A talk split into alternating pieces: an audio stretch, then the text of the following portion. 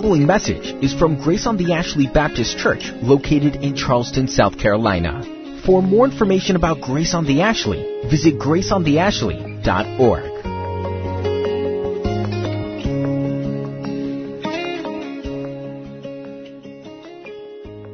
In 1 Corinthians chapter 1, beginning in verse 18, listen to what the Apostle Paul writes. For the word of the cross is folly to those who are perishing, but to us who are being saved it is the power of God. For it is written, I will destroy the wisdom of the wise, and the discernment of the discerning I will thwart. Where is the one who is wise? Where is the scribe? Where is the debater of this age? Has not God made foolish the wisdom of the world? For since in the wisdom of God the world did not know God through wisdom, it pleased God through the folly of what we preach to save those who believe. For Jews demand signs and Greeks seek wisdom. But we preach Christ crucified, a stumbling block to Jews and folly to Gentiles, but to those who are called, both Jews and Greeks, Christ, the power of God and the wisdom of God. For the foolishness of God is wiser than men, and the weakness of God is stronger than men. For consider your calling, brothers. Not many of you were wise according to worldly standards. Not many were powerful. Not many were of noble birth. But God chose what is foolish in the world to shame the wise. God chose what is weak in the world to shame the strong.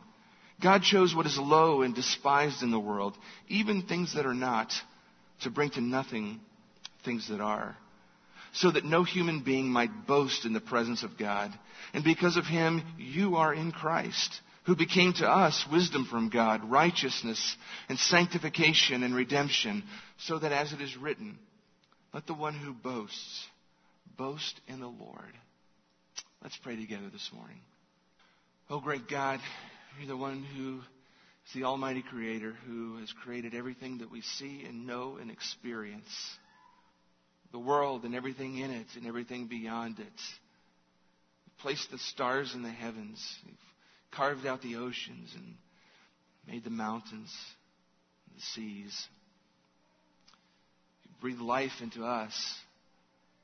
And you sustain us and everything around us each and every day. And we come this morning in awe and in reverence of you. You are a great and a mighty God, an awesome God beyond our human comprehension. And we've gathered today as your people, and we've gathered in your presence. And we're very well aware of who we are.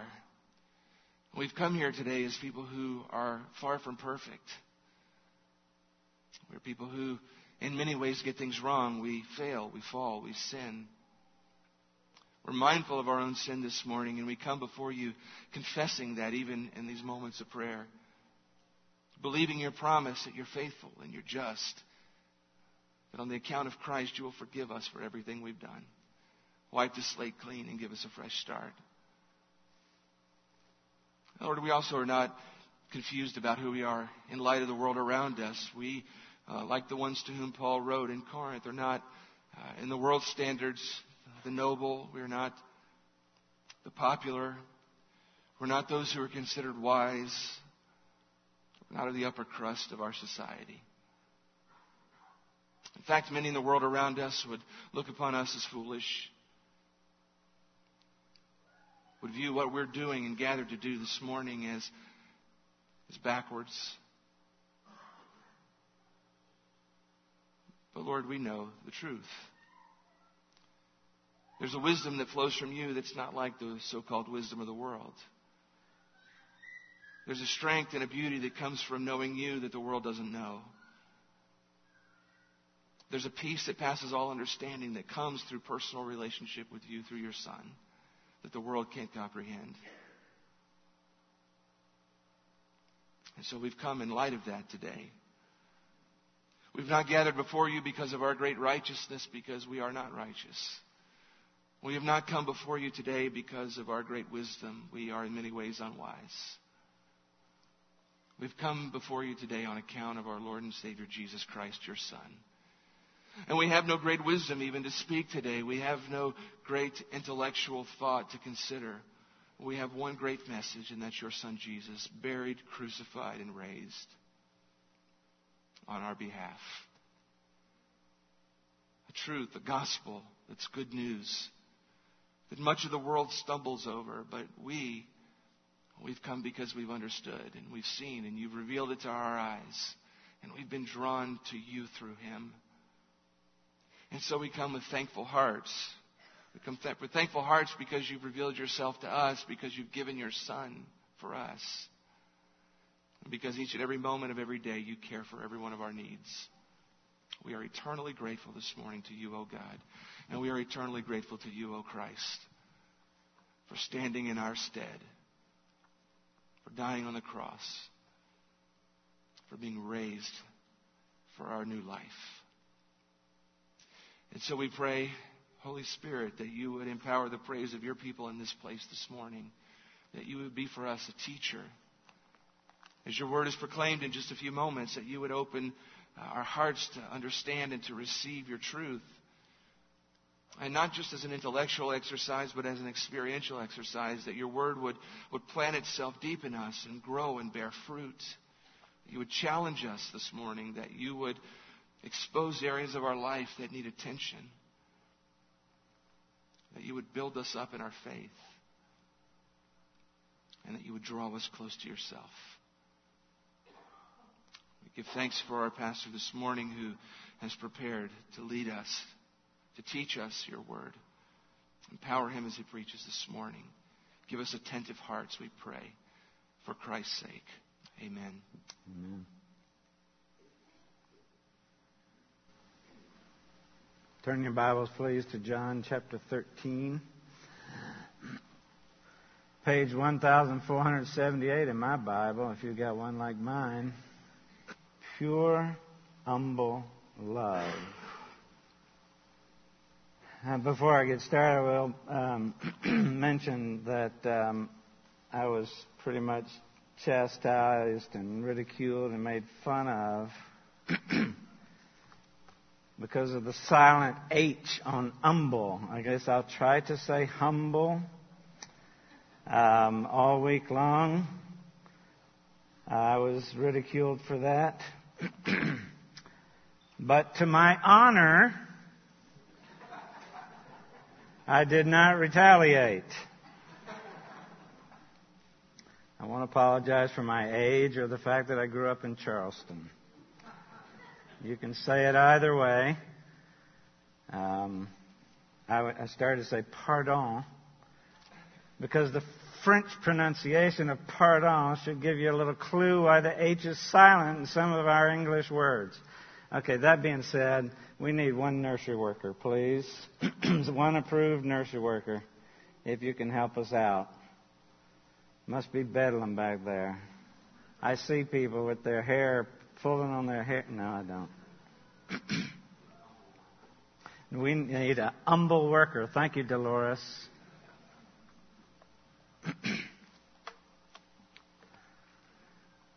Last week we had an introduction on the upper room discourse. Some people call it the uh, farewell discourse. I took a class in the mid 80s called the upper room experience. I've heard that term before uh, lately too. And uh, we saw clearly a brief review of how John is divided into two parts. There's a prologue there in chapter 1, and then at the end, when Jesus is restoring Peter, there's an epilogue, and then in between, there like it's like two volumes. There's the book of signs, book uh, chapters 1 through 12, and then uh, the second half are chapters 13 through uh, 21. The book of signs shows us those seven signs, plus many, many other things that Jesus um, permitted to uh, take place and, and commanded, and, and those things that he said in those first 12 chapters. That's why we call it the book of signs, because John uh, specifically took 12, seven signs that Jesus had performed um, to reveal to people who he was and is. And at the end of chapter 12, verse 37, we read, though he had done so many signs before them, they still did not believe him. And so all those people, the mass of, um, of, of Israel, did not respond to the miraculous ministry of Jesus. The revelation that he gave them was complete, and yet we see there at the end of 12, they still did not believe him. Certainly some responded to the grace of God, but for the most part, uh, the Jewish nation rejected the truth. And then the second part of John, we call the book of Passion, um, or some people do, uh, and that hides really uh, the glory of Jesus from everybody else except from his disciples in this farewell discourse. And so the first 12 chapters, we've got the public ministry of Jesus to the nation of Israel. In the second half of the book, we've got his private ministry to his disciples. And he's preparing them, and he's preparing you, and he's preparing me for living the Christian life and for doing ministry until he returns. They, those disciples, needed preparation for the future. And this is wonderful preparation. It's not surprising that John would spend five chapters on this one evening uh, with his disciples. And, and even beyond what John wrote, there's so much more in the Synoptic Gospels as well. So it was an amazing, amazing time. And John, as we saw, John's intention is not to repeat what Matthew, Mark, and Luke said. Uh, apparently, his intention was to supplement those Gospels, not duplicate what they said.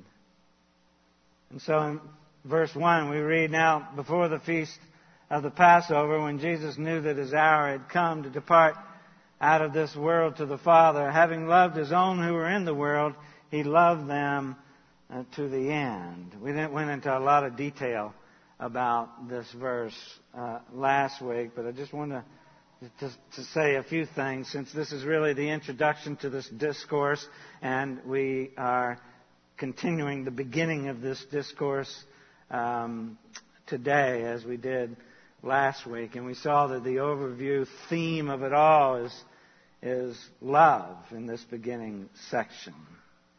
And yet that theme of love shows itself throughout the entire uh, uh, discourse, but specifically in this passage.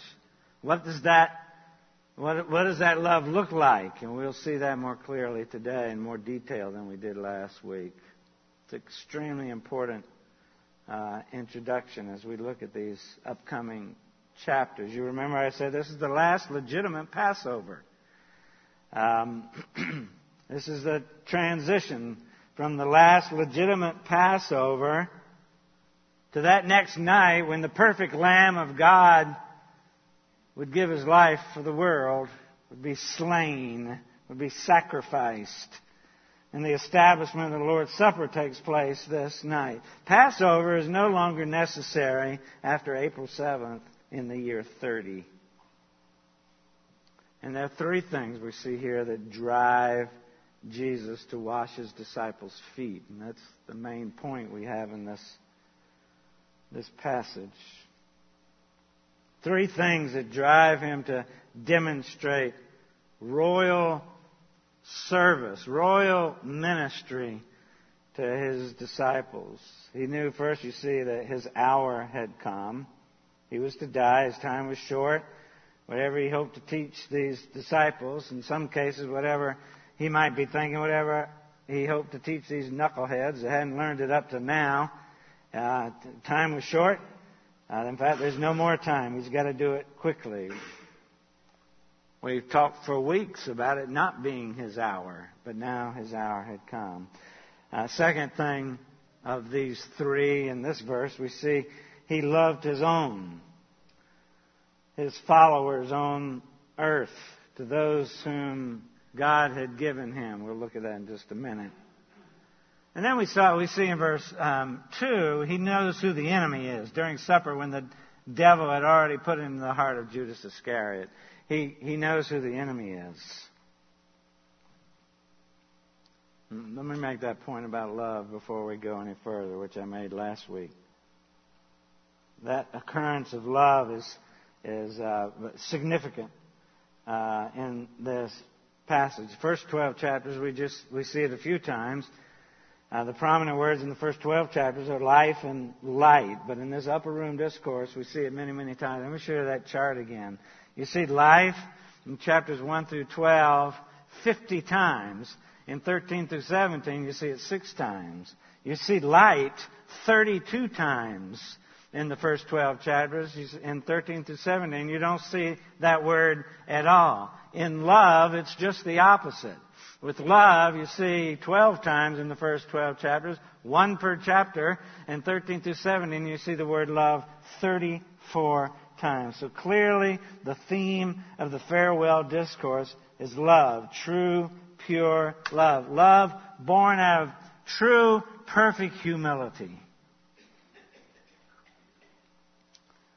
It's appropriate John would emphasize this theme not because they're just all lovey dovey brothers in Christ. No, that's not why he presents this theme. There's a reason he presents this theme, or at least a reason why it's emphasized so much here. In Luke 22, on that same night, Luke says, a dispute also arose among them as to which of them was to be regarded as the greatest. And he said to them, Let the greatest among you become as the youngest, and the leader as the one who serves. For who is the greater? One who reclines at the table or one who serves? Is it not the one who reclines at the table? But I am among you as the one who serves.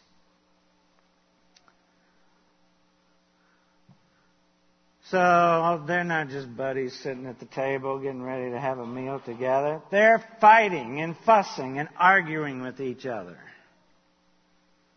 And so Jesus sees this as a great occasion to do what he does, to perform what he does.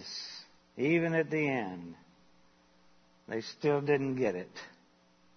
Even at the end, 24 hours before Jesus is hanging on the cross, they're most concerned about their own honor and their own dignity, their own place in the world. And Jesus loved his own who are in the world. And you might ask, doesn't Jesus love everybody? What's it mean, Jesus loved? Why his own? Well, his own ultimately includes all those, both in heaven and earth, who are followers of the Lord Jesus. He loves them all. Those who remained here, that's what John is talking about. He loved, having loved his own who were in the world. Those who remain here were the ones that he was going to set an example on that particular day for them. And there is a sense that Jesus loves everybody. But who are Christ's own?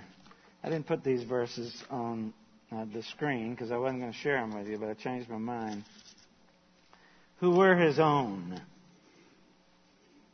In the Gospel of John, we've seen, um, we've, he's described who these people are uh, a number of times already. They were those who'd been given to him by the Father. In John 6, verse 37, all that the Father gives me will come to me. And whoever comes to me, I will never cast out. Verse 44 of John 6, no one can come to me unless the Father who sent me draws him.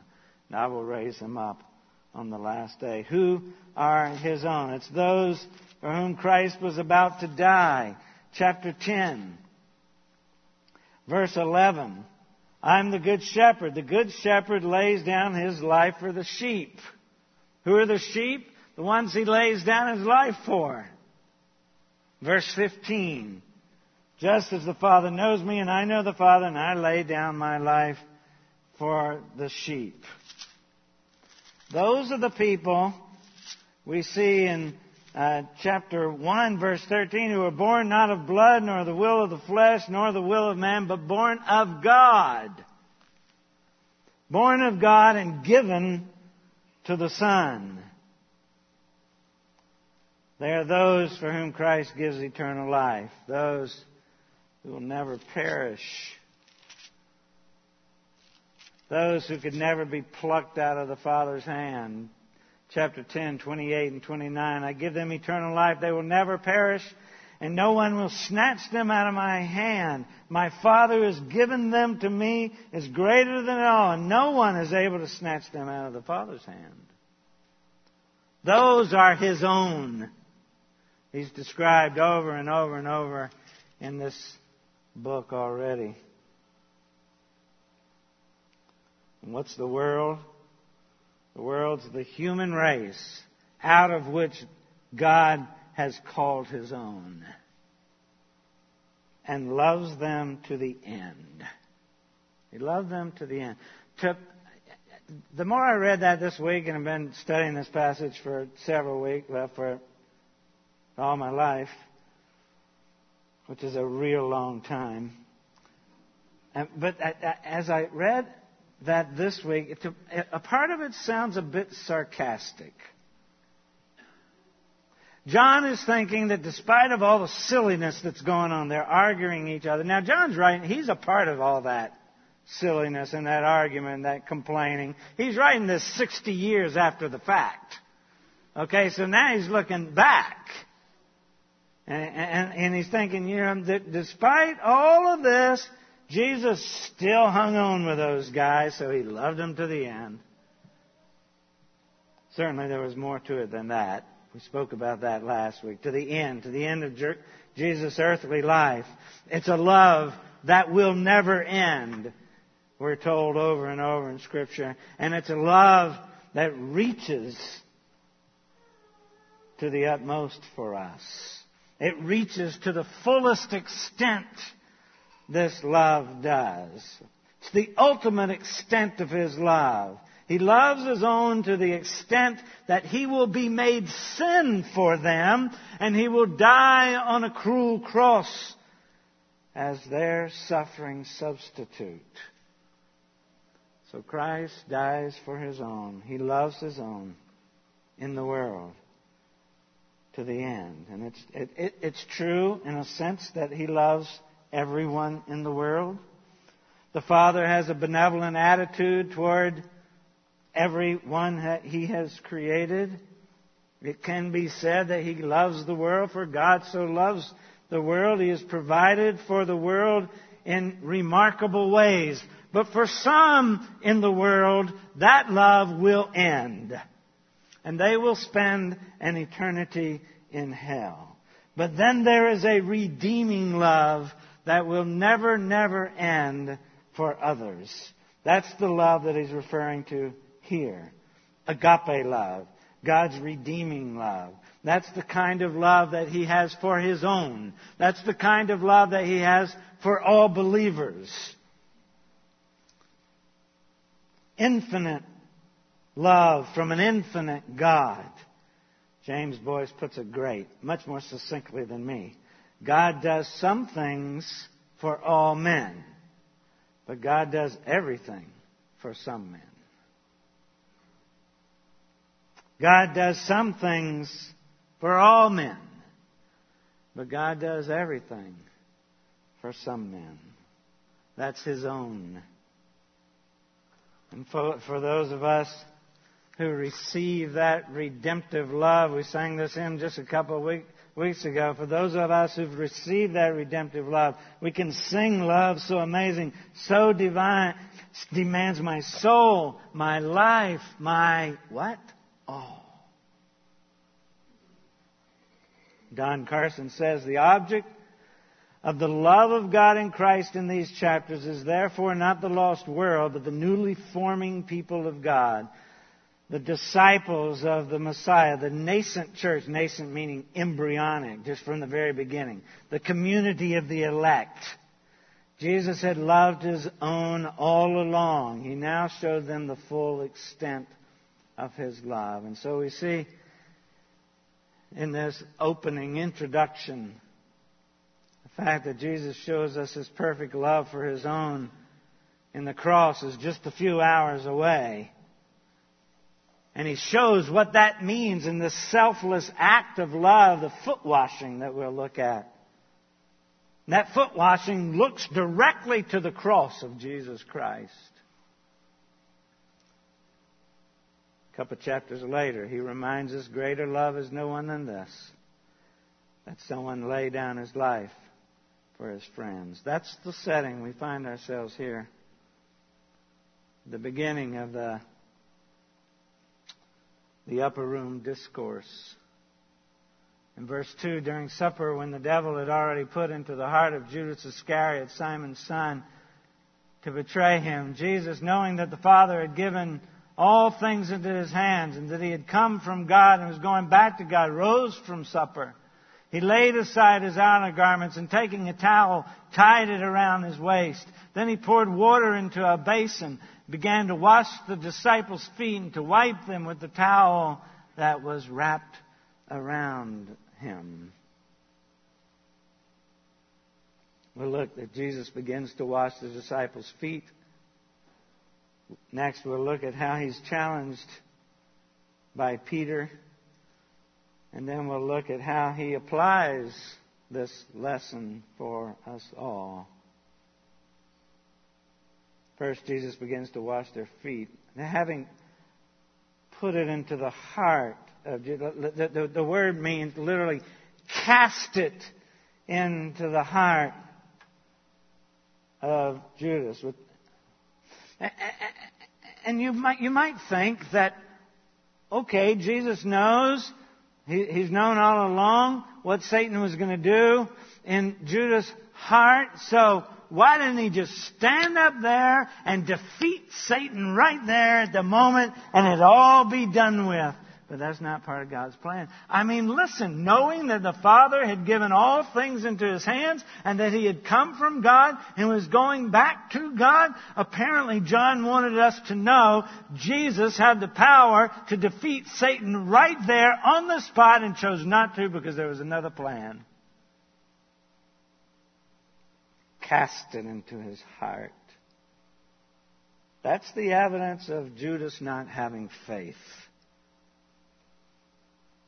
What does that conjure up for you in Ephesians 6, verse 16? In all circumstances, take up the shield of faith with which you can extinguish all the flaming darts of the evil one. Clearly, Judas had no shield of faith. Satan was able to throw the dart, pierce his heart with all kinds of evil. I don't know how Satan was able to persuade Judas' mind, tempt him to betray the Lord Jesus. But we do know that it was by means of his sin of greed.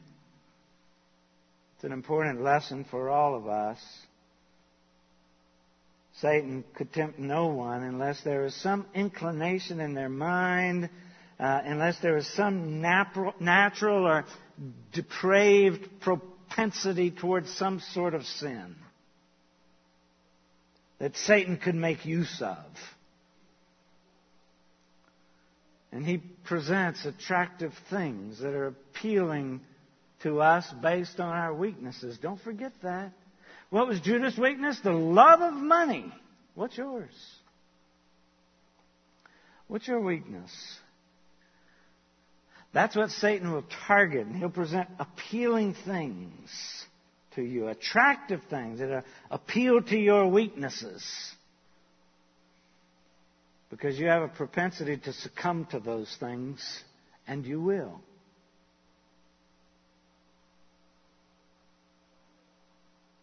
When you're not walking with Christ, when you're not in the Word, when you're not on your knees.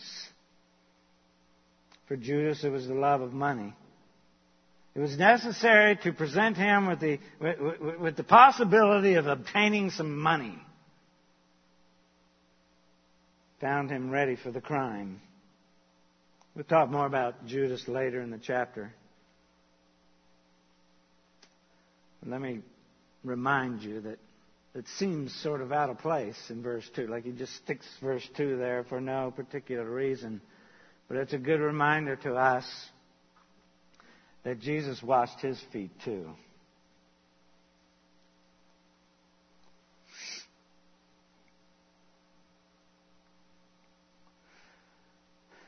Also remember, in so many words, Judas was a church member. Judas was a leader. No offense, Robert. Judas was the church treasurer. Active. And John, like I said, is writing this far in the future, 60 years, and so he's, he's looking back and telling us this, but at the time, nobody suspected Judas whatsoever.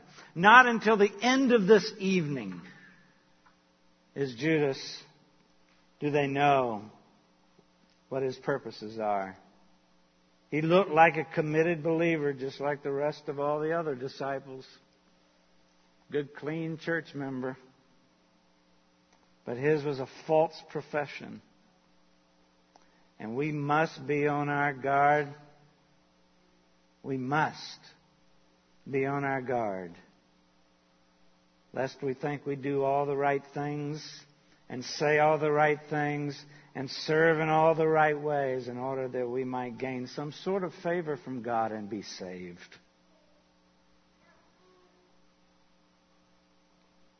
Satan sowed seed in Judas's heart. It's a great time of year to talk about sowing evil seed. How many of you have cut all those weeds that have grown up in your yard the last couple of weeks?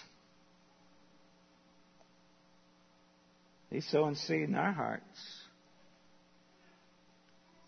Stephen, Frank, and all, you know those guys that know about yards, they tell me you got to put that pre-emergent down, and you got to kill that thing before it comes up. And that's so true in your life.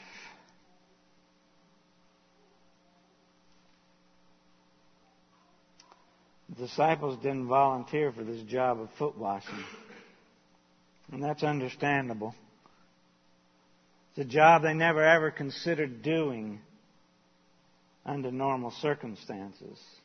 But the shock that Jesus is doing it is not just quite possibly they were ashamed that he got up to do it, that they didn't step up to the job, they didn't lower themselves in the same way. Here, Jesus just reverses normal roles.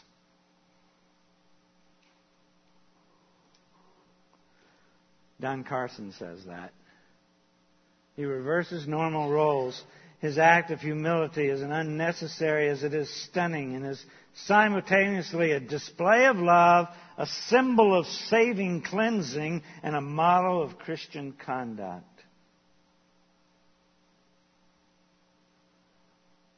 And he begins to wash their feet, demonstrating what he said on that same night, which I just read for you, Luke 22, 27. I am among you as the one who serves.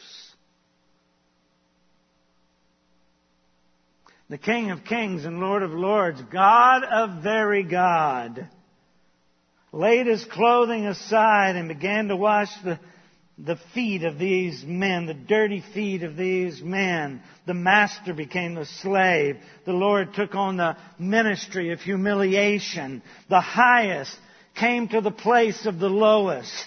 The sovereign became the subject, submitted himself. Charles Simeon said, What a beautiful illustration does it give us of his incarnation. Behold him laying aside his robes of majesty and clothing himself in our flesh and coming not to be ministered unto, but to minister to our guilty race. This passage is, as you see there in that quote, this passage is frequently compared to that passage in Philippians 2, verse 5 and following. Now we see Jesus, Jesus in the foot washing physically illustrates what Paul describes theologically and Christologically. Before we compare that, let's look at Philippians 2, 3 through 11. Do nothing from selfish ambition or conceit, but in humility count others more significant than yourselves. Let each of you look not only at his own interest, but also to the interests of others. Having this mind among yourselves, which is yours in Christ Jesus, who, though he was in the form of God, did not count equality with God a thing to be grasped, but emptied himself, taking the form of a servant, being born in the likeness of men, and being found in human form, he humbled himself by becoming obedient to the point of death, even death on a cross. Therefore God has highly exalted him and bestowed on him the name that is above every name, so that at the name of Jesus every knee should bow in heaven and on earth and under the earth and every tongue confess that Jesus Christ is Lord to the glory of God the Father. And so we see in the foot washing that first what? Jesus rose from supper. This had already been done in a far greater way when he rose from his throne of glory, coming into this world in the incarnation, as Simeon said. Second, he laid aside his garments. It says that when he came into the world, he laid aside his glory, set aside his glory, which was his so that he could appear as a true man. You know, if he hadn't come in human form, there would only be one other way he could come to this earth. God is spirit, and we would all, and man can't look on God unless he wants to die. And so he had to come in human form. Laid aside his glory, came in human form. Next, he took a towel and tied it to himself, the garb of a servant, took a role of a servant. Paul says he took that upon himself. Poured, and then finally he poured water into a basin. Began to wash the disciples' feet just a few short hours before he pours out his blood on that cross, washing away human sin by the atonement to see the end of this parable that we're looking at today. Then you skip to verse 12. When he had washed their feet and put on his outer garments, resumed his place, he said to them, Do you understand what I have done to you? He returned to his place. Even the same Christ return is highly exalted. At the name of Jesus, every knee shall bow, heaven and on earth, every tongue confess that Jesus Christ is Lord to the glory of God the Father. Hebrews 1 verse 3, that, that verse ends with, after making purification for sins, he sat down at the right hand of the majesty on high.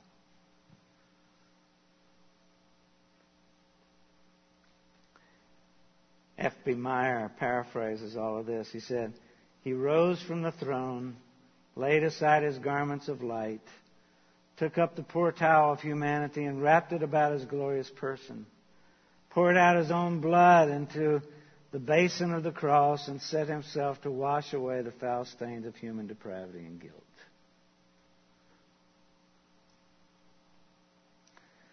Secondly, we see how he's challenged by Peter, verse 6. He came to Simon Peter who said to him, Lord, do you wash my feet? There's a little bit of shock here. That's the surprise. You're going to wash my feet? And Jesus answered him, What I'm doing you do not understand now, but afterward you will understand. Peter said, You shall never wash my feet. And that's emphatic. You shall never, ever, not in a million years will you wash my feet. And Jesus answered him, If I do, if I do not wash you, you have no share with me. Now, just on the surface, that seems rather harsh. If I don't wash the dirt off your feet, I'm going to have nothing to do with you. So it must mean something else, right? Simon Peter said to him, Lord, not my feet only, but also my hands and my head. So, in two verses, we go from, you'll never wash my feet, to give me a bath. Way to go, Peter. Jesus said to him, The one who is bathed does not need to wash except for his feet, but is completely clean. You're clean, but not every one of you. For he knew who was to betray him. That was why he said, Not all of you are clean. And so there's this realization of what's happening here. You're going to wash my feet? It seems Peter might be first in line here, too. Jesus turns to him to wash first. They're laying, it's a low, uh, uh, it's a low table and they're on a couch or, or a cushion and their, their feet are to the back and they're laying, I guess, on their left elbow so they can read with the right hand unless they're left handed. Okay. Um, and, and so, and their feet are toward the back. And so Jesus is, is going around the table washing their feet.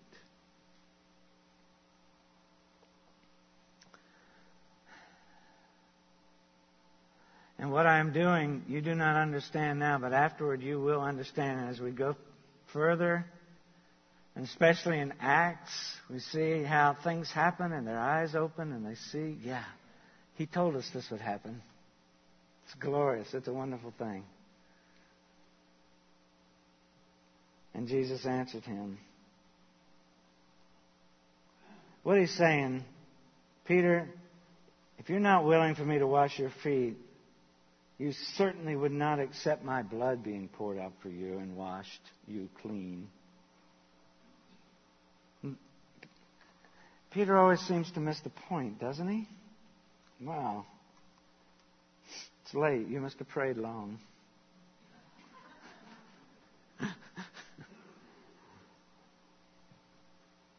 Peter walks on the water. He begins to sink. He confesses that Jesus is the Christ, and then he rebukes Jesus. And after this event, he goes, "I'll lay down my life for you." And then he denies Jesus. Not long after that, and here he does this about face, and you never never washed me at all, giving me a bath. The one who has bathed does not need to wash except for his feet but is completely clean. And you are clean. I, focused on that some this week too. Would it be wonderful for Jesus before the res- before his death and resurrection to stand face to face with you and say, "You're saved." That's what he's telling Peter. You are saved.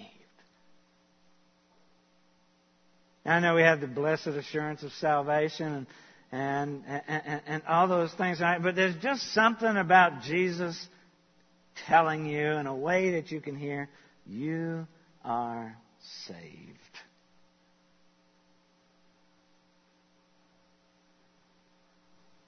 And that's what he's telling Peter.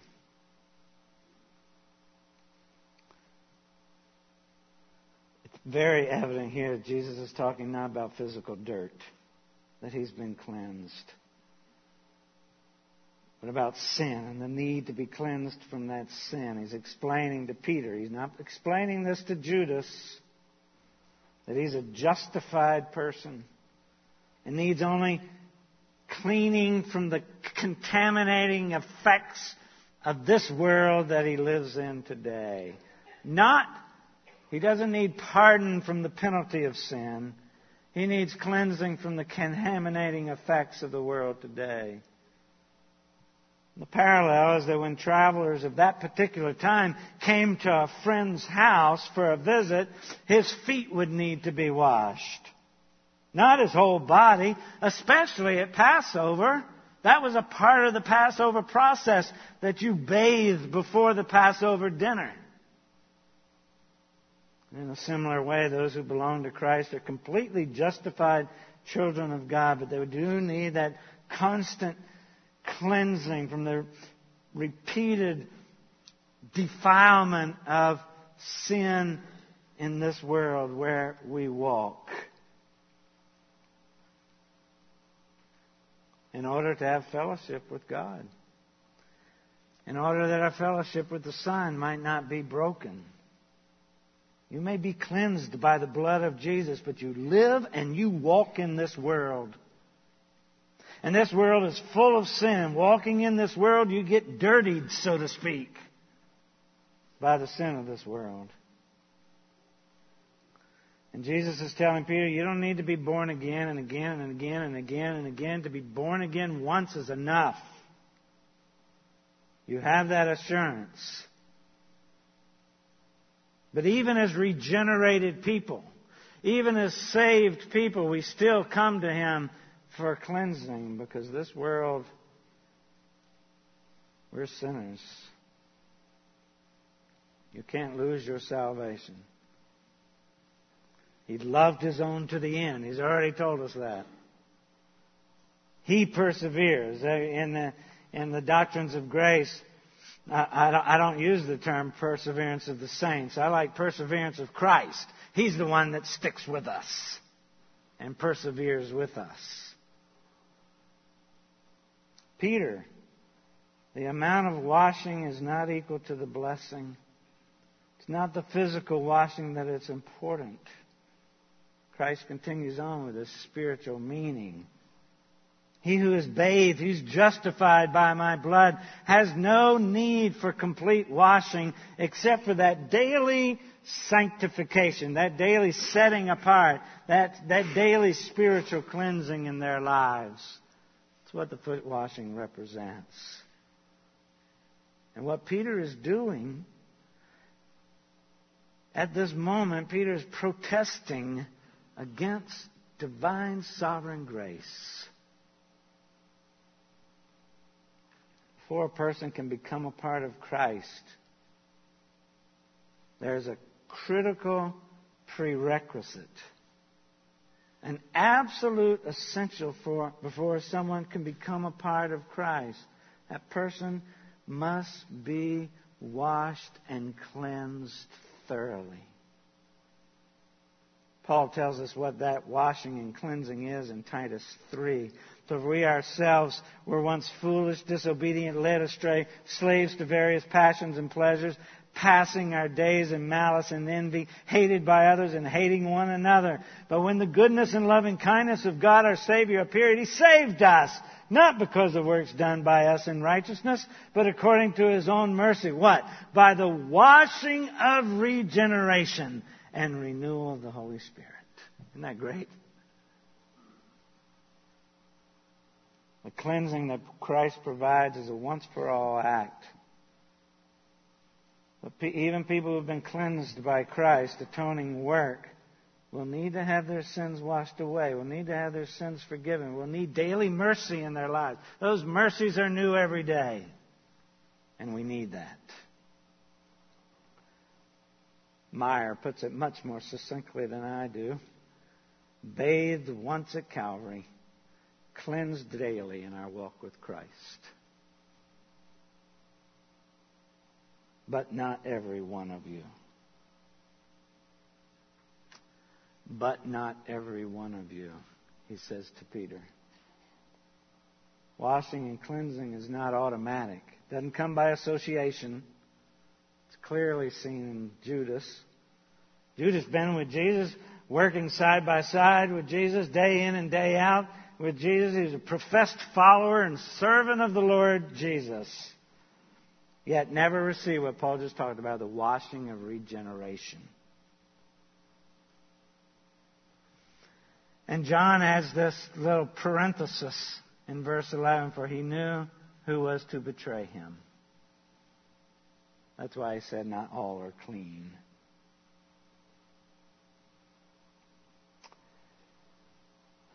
And then lastly, we see Jesus applies the lesson. Verse 12 when he washed their feet and put on his outer garments and returned his pl- resumed his place, he said to them, Do you understand what I have done to you? You call me teacher and Lord. You are right, for so I am.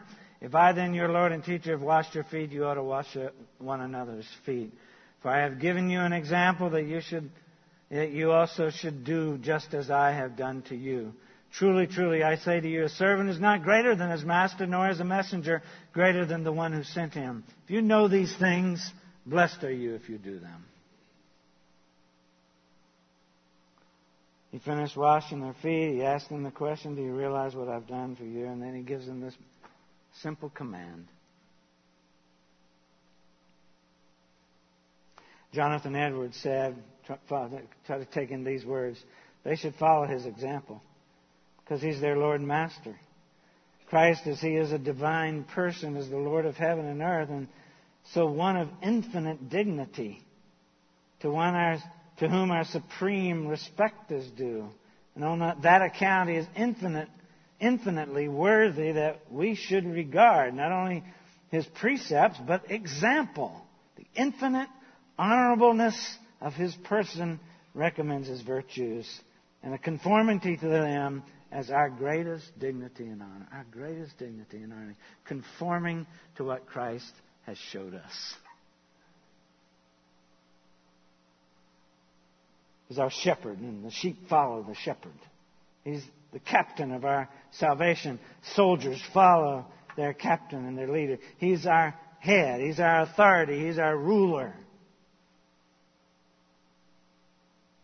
And I don't believe he's just saying, lower yourself so much that you're willing to serve here on earth and wash feet and do whatever's necessary without any credit. But our willingness must reach all the way to death. You get that? Now, fortunately, that won't be required, hopefully, of any of us to die for his friend, to die for someone.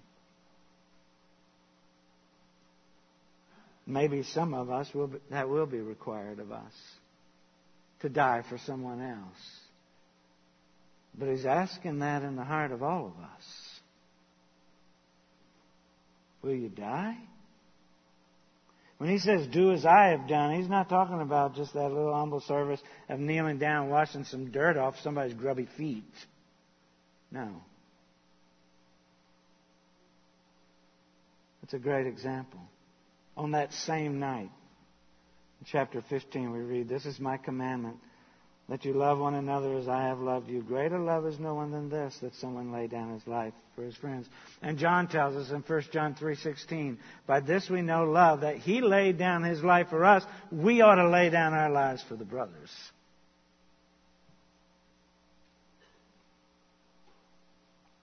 I read of a journalist who was in World War II was in an army hospital and he's watching a nurse do that horrible work that she was having to do in that army hospital and, and on the battlefield. And he said, I wouldn't do that for a million dollars. She turned around and looked at him and said, I wouldn't either.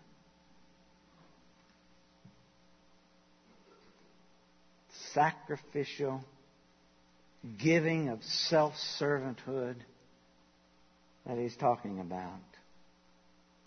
It's service that is willing to die for another. It's service that we get nothing out of. In fact, those of you who care for people with dementia or Alzheimer's patients, JP, you understand this. Boyd, you understand this. Many of you understand this already. We might not even get the satisfaction that we have served because it might not be received in a positive light.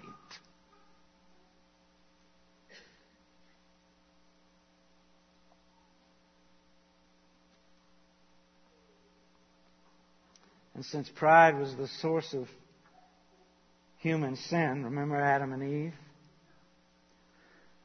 Humility is the only antidote.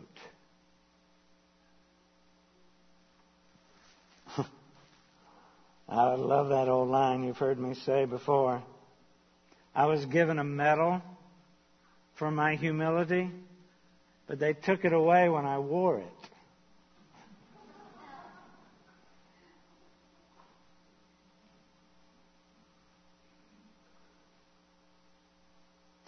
in Screwtape letter number 14, Screwtape says to Wormwood, I see only one thing to do at the moment. Your patient has become humble. Have you drawn attention to the fact?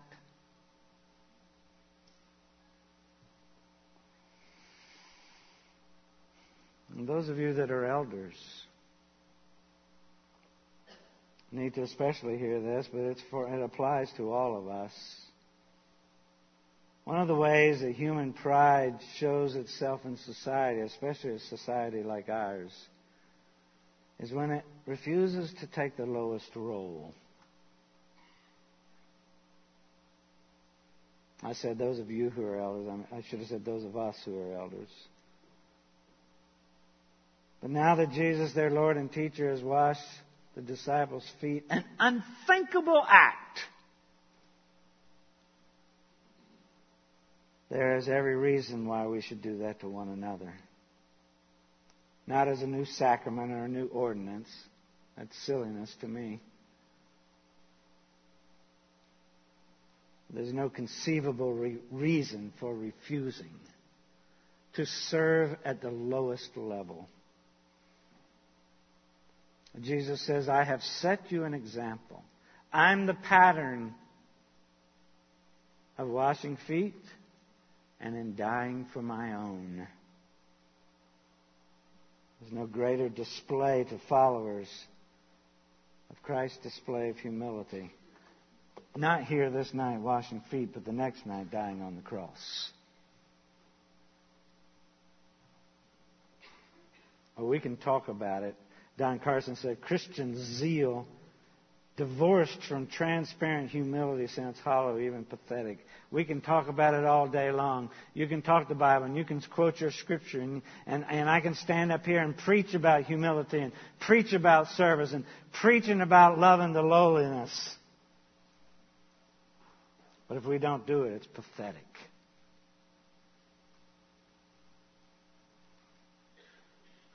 And then, just briefly, I'm sorry, we've gone over time.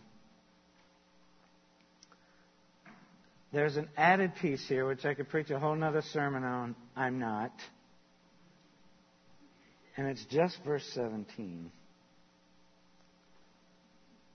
If you know these things, blessed are you if you do them.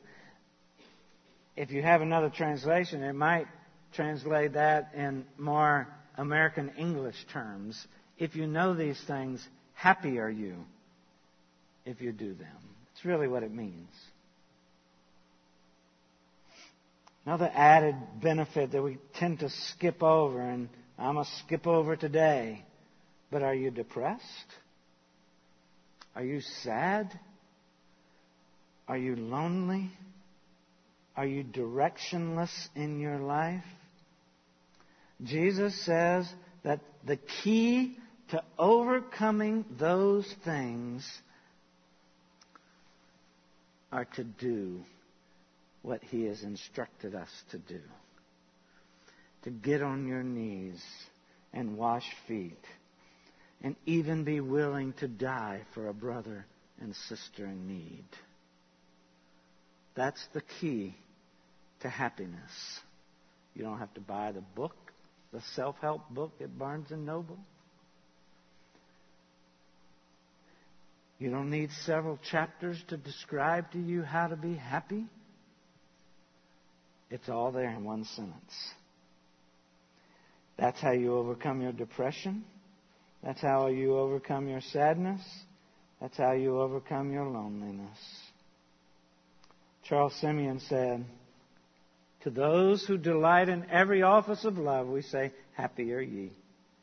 It's the most unquestionable truth that the more lowly we are in our own eyes, the higher we are in God's. And the more we delight in doing good to others, the more richly will the blessing of God rest upon ourselves. And that's the Word of God. You think about that. Let's pray.